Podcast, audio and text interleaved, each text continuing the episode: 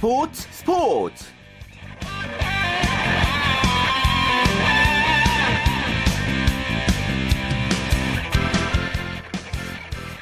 안녕하십니까. 일요일 스포츠 스포츠의 최시중입니다.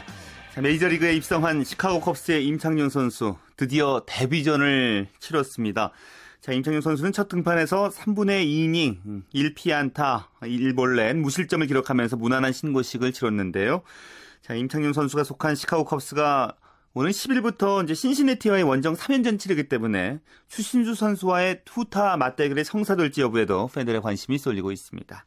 자, 오늘 이 소식을 비롯한 국내외 프로야구 소식 살펴보죠. 스포츠 서울의 장강훈 기자와 함께하겠습니다. 장 기자 안녕하세요. 안녕하십니까. 야, 임창용 선수가 드디어 메이저리그 마운드에 섰네요. 네, 시카고 컵스 임창용 선수가 인상적인 데뷔전을 치렀는데요. 아, 오늘 새벽 리글리 필드에서 열렸던 밀워키와의 홈 경기에 3대 4로 뒤진 7회 1사 이후에 마운드에 올라서 한국과 미국, 일본 프로야구를 모두 경험한 네 번째 한국인 투수가 됐고요. 예, 한국 프로야구 출신 선수 중에서는 구대성 이상훈 선수에 이어서 세 번째 선수가 됐는데 아, 선두 타자 션 홀튼을 볼넷, 볼넷으로 내보낸 데 이어서 아오키에게 좌전 안타를 맞고 1사 1, 2루 위기에 몰렸는데 이 임창용 선수 특유의 뱀직구라 부르죠. 예. 직구로 유격수 병살타를 유도하면서 실점 없이 데뷔 무대를 마쳤습니다.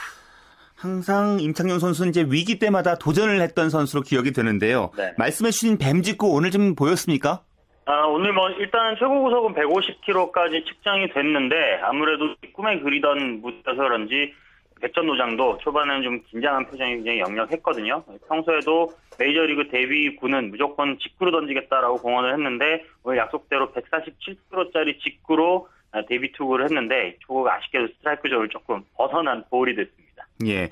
첫 투구 직후에 그 주심이 지적을 하던데요. 어떤 얘기였나요? 아, 임창용 선수가 이 습관 중에 하나가 손가락에 침을 발라서 공을 만, 만지는 그 습관이 있는데 침을 바르고 유니폼에 닿고 공을 잡거든요. 근데 이 동작 자체를 이 마운드 위에서 하면 안 되고 마운드 밑에 내려가서 이 손가락을 한번 침을 바르고 유니폼에 한번 닿고 올라와서 공을 잡으면 괜찮지만 그렇지 않으면 스핏볼이라고 해서 부정투구로 간주될 수 있다. 그런 지적을 받았습니다. 예. 현지에서는 어떤 평가가 나오고 있습니까? 아, 일단 시카고 컵스의 데일 스웨인 감독은 뭐 오늘 하루 가장 중요한 스토리가 어, 임창용 선수의 데뷔였다라고 축하를 했지만 컨트롤이 조금 안 좋았다라고 이제 이야기를 했는데요.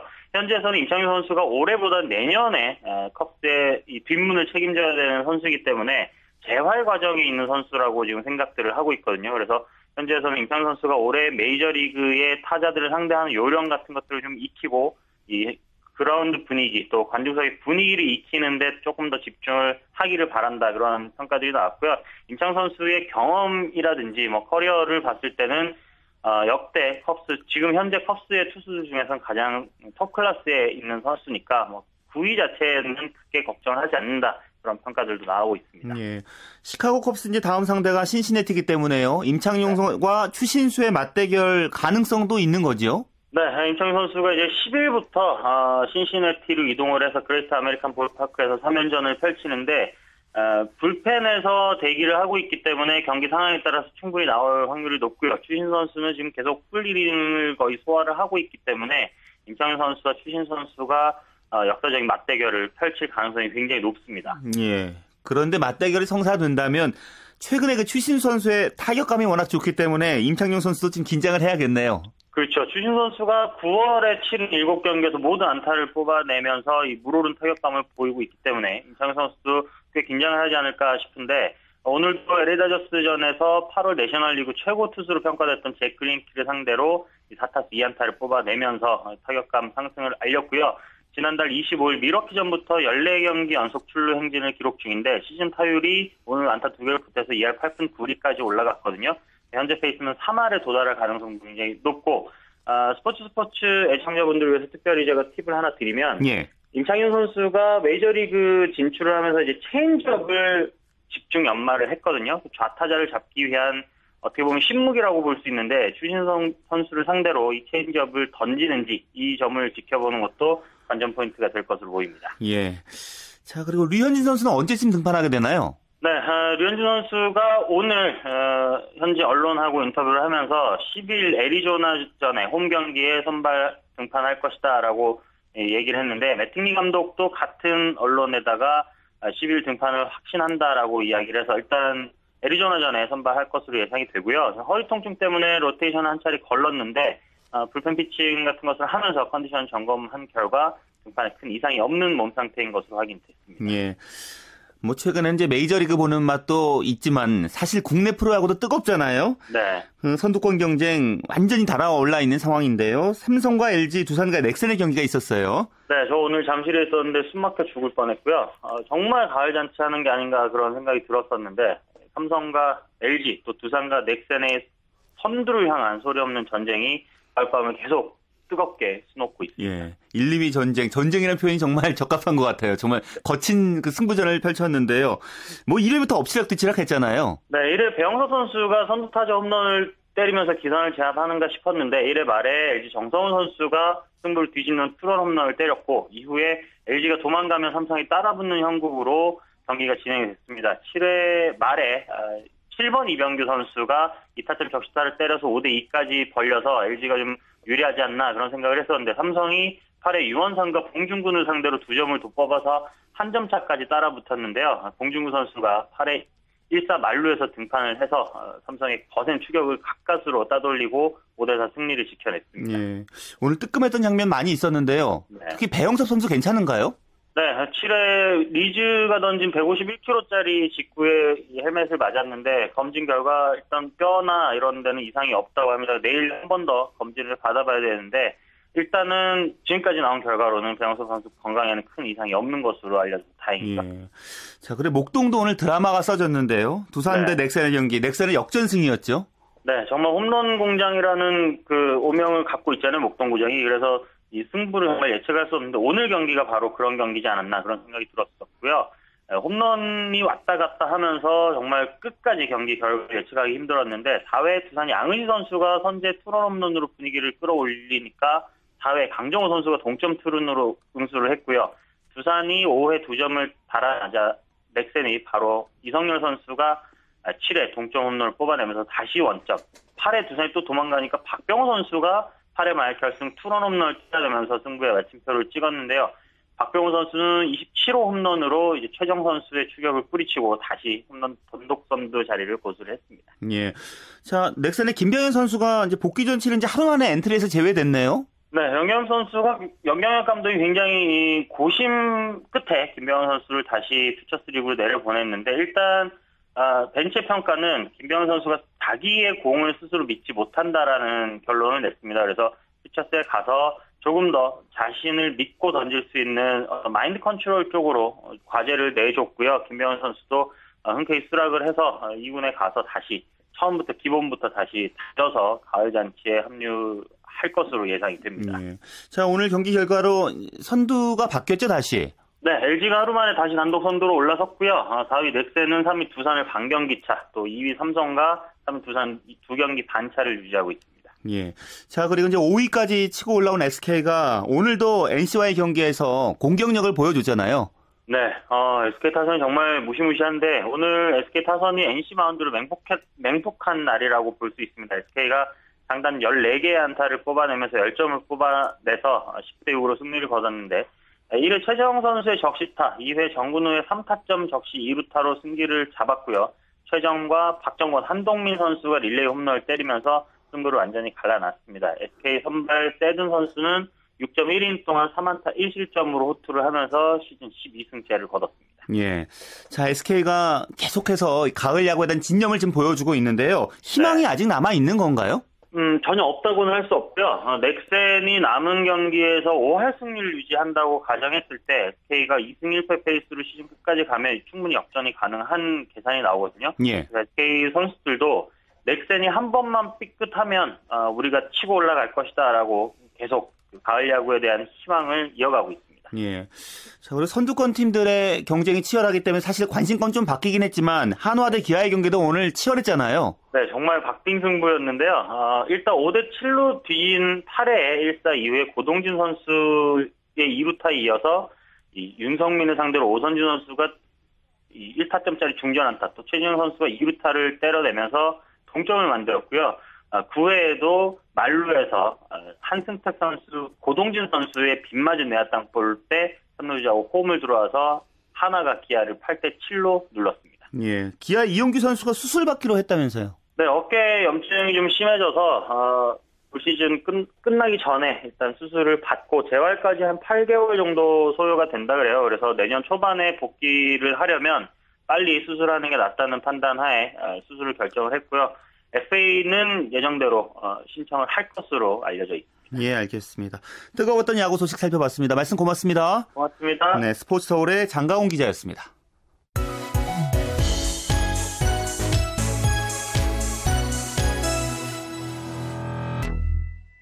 네, 스포츠 동호회 윤태석 기자와 함께 이번에는 축구 소식 살펴드리죠. 안녕하십니까? 예, 안녕하세요. 자, 먼저 대표팀 얘기부터 해볼게요. 오늘부터 다시 실전 훈련 들어갔겠네요? 예, 대표팀이 금요일 날 IT와 평가전 마치고 어제는 가볍게 회복 훈련만 실시를 했거든요. 오늘은 이제 오후 5시부터 1시간 30분 이상 강도 높은 훈련을 하면서 화요일에 있을 크로아티아의 평가전을 대비를 했습니다. 예, 주로 어떤 훈련이 중점적으로 이루어졌습니까? 예, 가볍게 스트레칭한 다음에는 이제 선수를 두 팀으로 나눈 전술 훈련이 중점적으로 이루어졌는데요. 이 훈련을 통해서는 크로아티아와의 평가전 나설 이제 전술 조합이 눈길을 끌었고요. 또 훈련이 끝난 뒤에는 몇몇 선수들이 따로 세트피스 훈련을 좀 소화를 했습니다. 그동안 대표팀이 많은 세트피스 찬스를 얻고도 좀처럼 골로 연결시키지 못했었거든요. 이런 부분을 보완하기 위한 그런 보충 훈련으로 보입니다. 예, 선수들 뭐 체력이나 몸 상태는 지금 어떤가요? 예, 사실 뭐 선수들 체력은 지금 많이 좀 떨어진 상태죠. K리그 선수들은 뭐 일주일에 두 번씩 그 경기를 하는 강행군을 이어가다가 대표팀에 합류를 했고요. 예. 이로 있는 선수들도 시즌이 시작된 지 얼마 되지 않아서 장거리 비행 끝에 이제 대표팀에 소집이 됐거든요.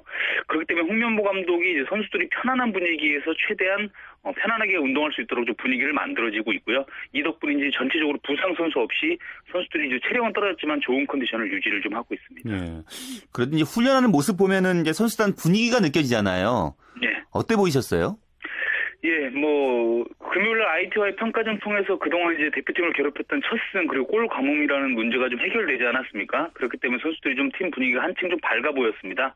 오늘 이청용과 곽태희 선수가 공식 인터뷰에 나섰는데요. 특히 이청용 선수는 IT전에서, IT전에서 정말 맹활을 펼치면서 이른과 수톡톡히 했거든요. 크로아티아전에서도 내가 동료들을 이끌고 공격의 중심 역할을 하겠다 이렇게 기대를 나타냈습니다. 예. 자, 크로아티아전에서 이제 음, 현 대표팀의 베스트가 나오게 될 텐데요. 네. 11 윤곽이 좀 잡혔나요? 예, 뭐 홍명보 감독의 베스트 11을 맞추기는 너무 어렵죠. 그동안 예상을 빗나간 선발이 정말 많았고요. 훈련을 예. 봐도 그 의중을 읽기가 쉽지는 않은데요. 어, 말씀드리면 구자철과 김보경 선수의 포지션이 아마도 그 변수가 될 것 같습니다. 이제 구자철 선수가 공격에 포진할지 아니면 수비형 미드필드에 포진하느냐에 따라서 공격과 미드필드 조합이 조금 달라질 것으로 보이고요. 어, 구자철 선수는 이제 그 아이티와 평가전에서는 공격으로 나섰지만 오늘 훈련은 수비형 미드필드로 나섰거든요. 예. 홍 감독이 좀 남은 기간 고민을 좀 하겠다고 말했습니다. 또 이제 중앙 수비 라인도 변화가 조금 예상이 됩니다. 그동안 이제 홍정호, 김영권 선수가 붙박이로 호흡을 맞췄는데요. 곽태휘 선수가 새롭게 합류하지 않았습니까? 곽태휘 선발이 예상이 됩니다. 홍명보 감독 오늘 훈련 끝나고 곽태휘 선발 투입을 시사를 했습니다. 예. 워낙 크로아티아는 이제 대표팀의 현 주소를 알 수 있는 중요한 경기일 텐데요. 네. 크로아티아의 주력 자원은 좀 많이 빠지는 것 같던데요. 예, 뭐 레알 마드리 레알 마드리드에서 뛰는 모드리치 그리고 바이에른 뮌헨에서 뛰는 이제 만주키치와 같은 핵심 멤버들이 좀 일부 빠진 채 방한을 합니다. 일부에서는 1.5군이다 뭐 이렇게 얘기를 하고 하기도 하는데요. 근데 사실 뭐 1.5군이라는 표현은 조금 지나친 것 같습니다. 크로아티아의 주력 멤버가 상당수 빠지긴 하지만 그 피파 랭킹 8위의 유럽인성 강호거든요. 우리나라가 결코 만만히 볼 상대는 아닌 것 같습니다. 예. 뭐 IT전에서 이제 홍명보가 첫 승을 했지만 여전히 개운치는 않았기 때문에요. 네. 이번 그 크로아티아전은 정말 내용도 그렇고 결과도 중요하잖아요. 예, 뭐 IT전은 뭐 심판의 덕을 봤다 뭐 이런 얘기가 있었죠. 페널티킥을 두 개나 얻어냈고 상대는 3명이 퇴장까지 당하면서 4대1 대승의 의미가 좀 퇴색이 됐고요. 사실상 경기 내용도 그동안 동아시안컵이나 페루전에 비해서는 조금 밸런스가 조금 무너진 그런 느낌이 있었습니다. 한국에게는 이제 크로아티아전의 진검 승부가 될 전망인데요. 이제 홍명보 감독 부임 후에 가장 강한 팀이 바로 크로아티아고요. 유럽 강호를 상대로 이제 홍, 홍 감독이 그동안 보여줬던 강한 압박 그리고 빠른 템포의 축구를 보여줄 수 있다면 브라질 월- 월드컵으로 가는 과정에서 한층 자신감을 얻을 수 있을 것 같습니다. 예. 자, 선수들이 이제 대표팀으로 차출된 상태에서도 주말 K리그 경기는 열렸죠? 예, 오늘 그 그룹 A 상위 스플릿 네, 세 경기 벌어졌습니다. 선두 포항이 전북을 3대 0으로 크게 이겼고요. 울산도 인천을 2대 1로 이겼습니다. 조금 전 끝난 경기에서는 서울이 부산 원정에서 0대 0 무승부였습니다. 예, 오늘 경기는 정말 흥미로운 대결 구도가 많았잖아요. 예, 뭐 상하위 그룹으로 나뉘어진 지 첫 경기였고 오늘 상위 그룹만의 경기이기 때문에 상위 그룹은 앞으로 뭐 모든 경기가 다 빅매치라고 봐도 됩니다. 특히 이제 선두 포항과 3위 전북 경기가 이제 이번 라운드 가장 빅뱅으로 꼽혔고요. 부산과 서울의 경기는 이제 동래고 연습에 선후배면서 천적 관계로 좀 잘 알려진 서울 최용수 감독과 부산 윤성원 감독의 대결로 관심을 모았습니다. 예. 또 울산과 인천의 경기는 인천의 상승세를 이끌고 있는 이제 설기현과 이천수 선수가 신정팀 울산을 만났기 때문에 또 어떤 경기를 보일지 좀 관심을 모으기도 했습니다. 예, 이 포항과 전북의 대결은 아주 접전이 예상됐었는데 의외로 포항의 완승으로 끝났어요. 예.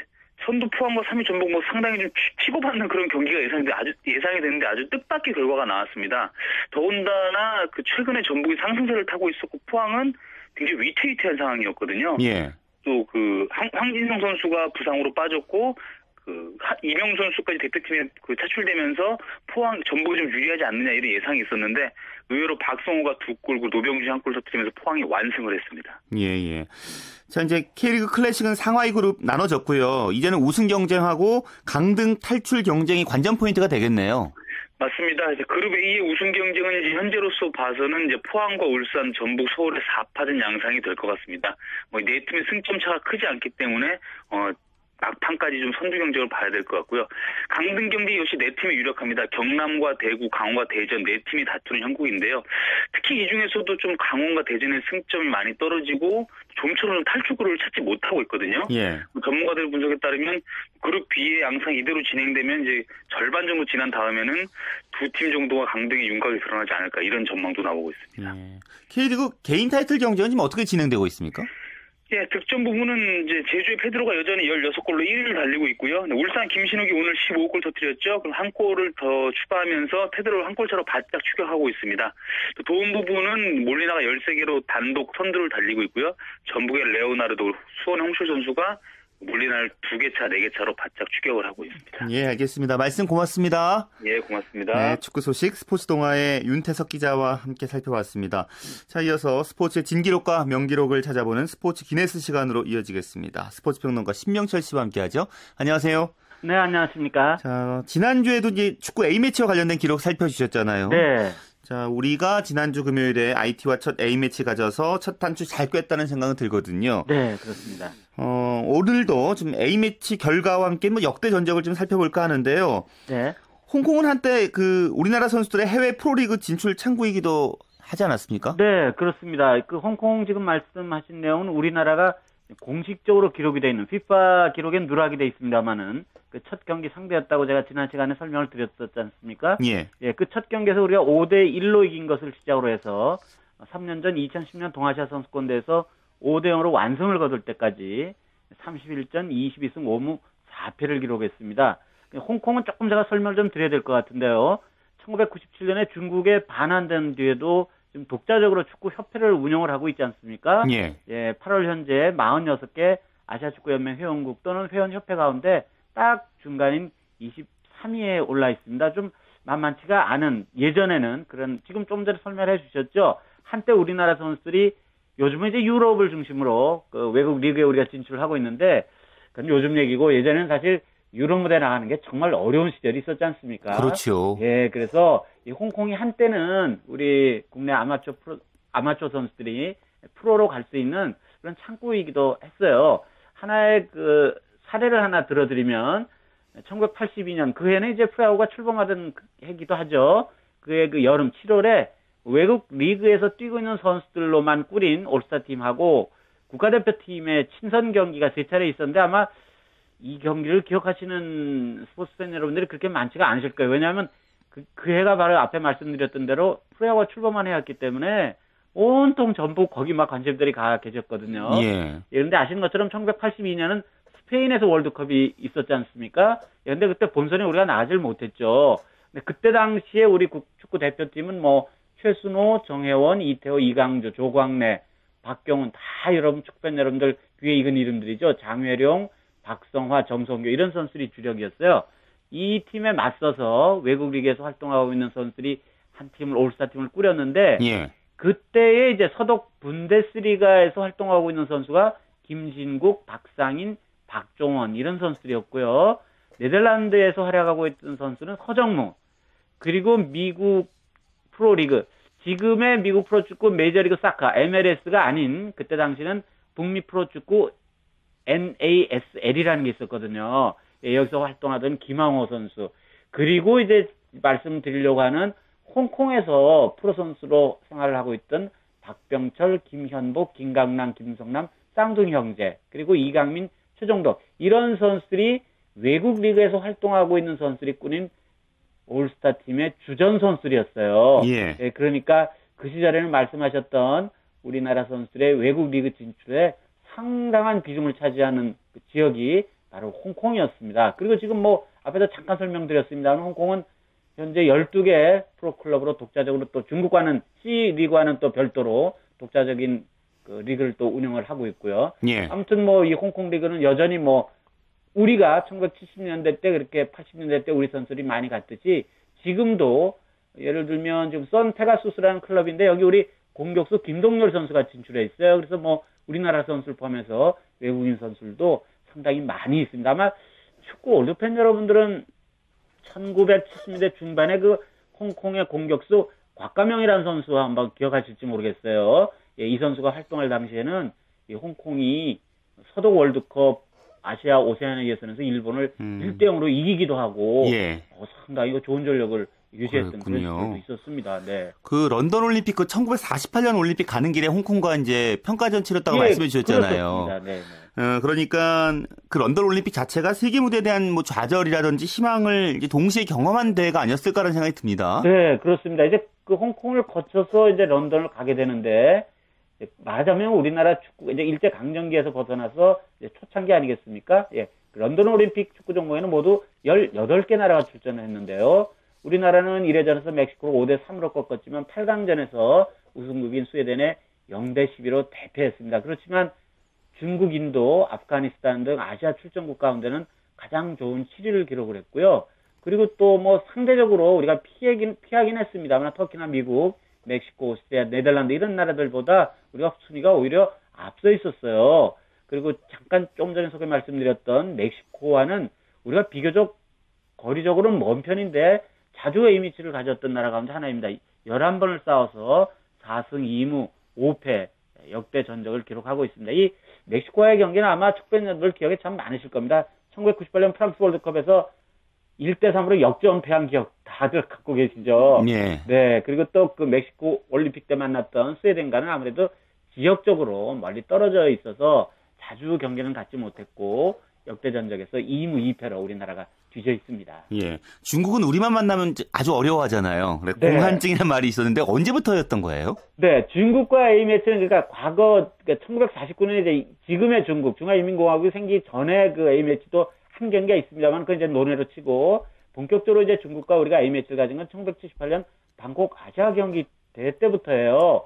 예, 그 대회 이제 2라운드에서 우리나라 차원건 선수의 결승골로 1대 0으로 이긴 이후에 2010년 동아시아 선수권대회에서 우리가 아유 0대 3으로 졌죠. 예, 근데 그 지기 전까지 우리나라는 중국하고 27번을 싸워서 16승 11무로 일방적으로 앞서 있었습니다. 예. 그러니까 뭐 당연히 공안증이라는 말이 나올 만 했고요. 어쨌든 뭐 우리가 그 공안증이라는 말이 나올 정도로 중국에 일방적으로 앞서 있긴 했지만 1980년 서울 아시아 경기 대회 때 4대 2로 이긴 것 외에는 뭐 0대 0, 1대 1, 2대 2, 3대 3, 뭐이 팽팽한 무승부 경기도 많았고 1대 0 승리, 2대 1 승리 이런 아슬아슬한 경기도 사실은 중간중간에 꽤 많이 있었고요. 예. 어쨌든 지난번에 한 번 진 것까지 포함해서 올해 현재 우리나라 중국의 역대 A 매치 전적은 우리나라 기준으로 29전 16승 12무 1패입니다.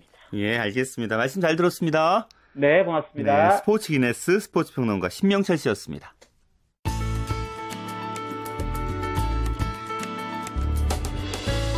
스포츠가 주는 감동과 열정 그리고 숨어있는 눈물까지 담겠습니다. 스포츠 스포츠 최시중 아나운서와 함께합니다.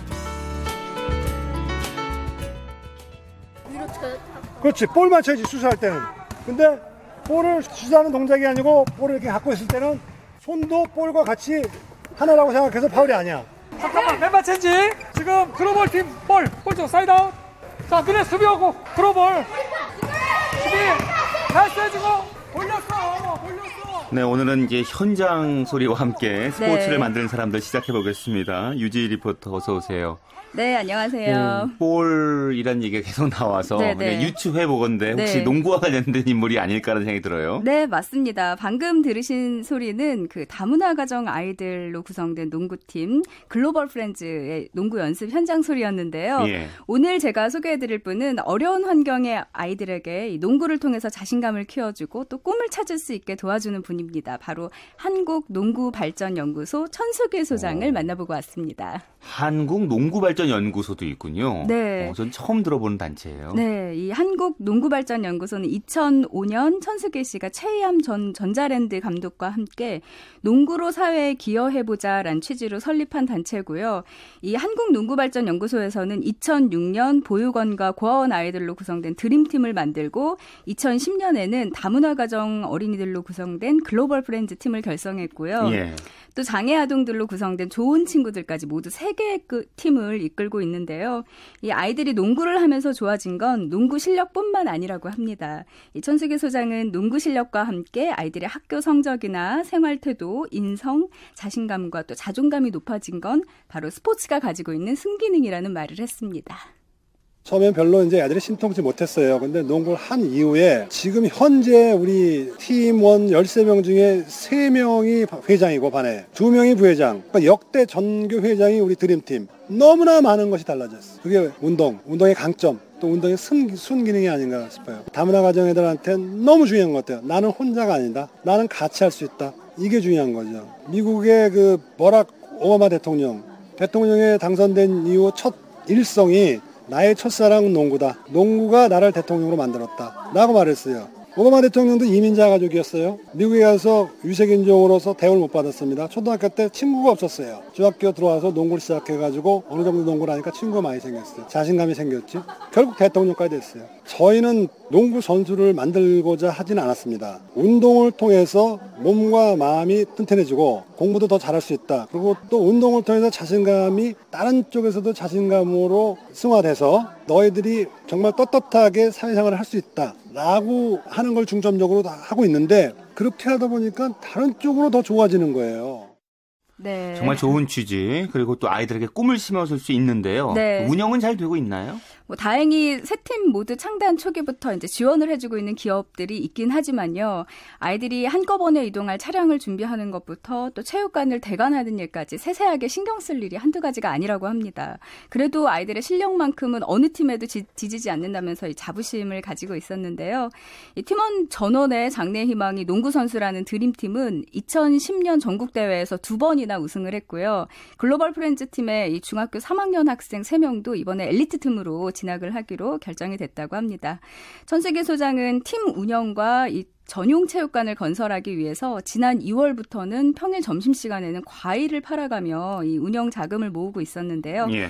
오전에는 그날 팔 과일을 준비하고 또 점심시간에는 과일 장사를 하다가 오후에 체육관에 가서 또 아이들을 지도해야 하기 때문에 체력적으로 굉장히 힘들지만 그래도 아이들이 그 변화해가는 모습을 보면서 가장 큰 보람을 느낀다고 합니다. 운동의 소질이 없어서 중학교 엘리트 팀으로 보내진 않았어요. 근데 오래간만에 만나는데 막 달려오는 거야. 선생님 반갑다고. 선생님 너무 고맙습니다. 자기가 자기 학교에서 농구를 제일 잘한다는 거야. 그때 초등학교 때 한 2년 배운 거 가지고. 그래서 자기 바쁘다는 거죠. 여기저기 불려다니라고. 그 자신감이 생겼다는 거야. 처음에 얘기도 안 하고 뭐 나서지도 않고 자신감이 없죠. 그런데 뭐 같이 단체 생활을 하다 보니까 저희가 뭐 연습만 하는 게 아니고 여름에 캠프 가고 겨울에 캠프 가고 뭐 하다 보니까 뭐 자연스럽게 융화가 되고 올바른 길로 갈 수 있는 방법을 찾았다고 볼 수 있겠죠. 글로벌 프렌즈가 작년에 첫 대회를 나갔습니다. 뭐 저기 좀 제가 뭐 안정화되지 않은 상태에서 중학교 대회를 나가는데 막 우는 거예요. 당연히 졌으니까 울겠죠. 그러면서 진 것이 네 탓이 아니라 내 탓이라고 그러더라고. 각자가. 그러면서 각자 같이 우는 거예요. 정말 내가 잘하고 있지? 더 잘해야 되겠다라는 그런 생각을 갖게 했고 네. 앞으로 천수길 감독은 힘든 아이들에게 농구가 꿈을 찾는 나침반이 됐으면 좋겠다면서 그 길에 자신도 늘 함께하겠다는 말을 했는데요. 예. 또 9월 14일 우리나라 최초의 다문화 가정 어린이 전국 농구 대회가 여의도에서 어. 개최된다면서 많은 관심 가져달란 말도 잊지 않았습니다. 바로 가까운 곳에 사니까 꼭 가서 한번 봐야겠네요. 네. 오늘 스포츠를 만든 사람들은 한국농구발전연구소 천수길 소장을 만나봤습니다. 유지 리포터 고생하셨습니다. 네, 고맙습니다.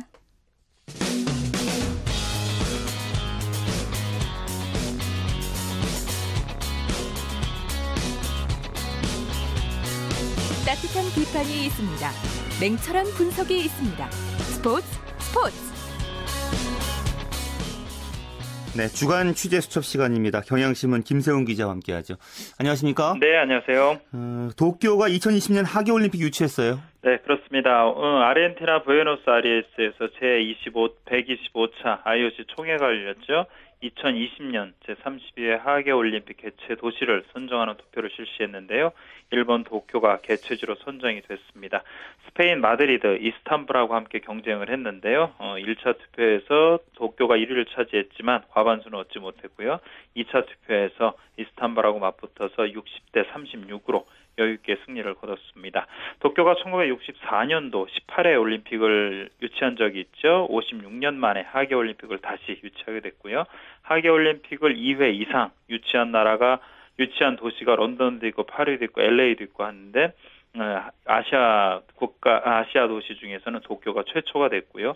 또 학 동계 올림픽까지 포함을 한다고 하면 일본이 1996년 도쿄 하계 올림픽 그리고 1972년과 98년에 1998년에 동계올림픽을 두 차례 유치를 했었죠.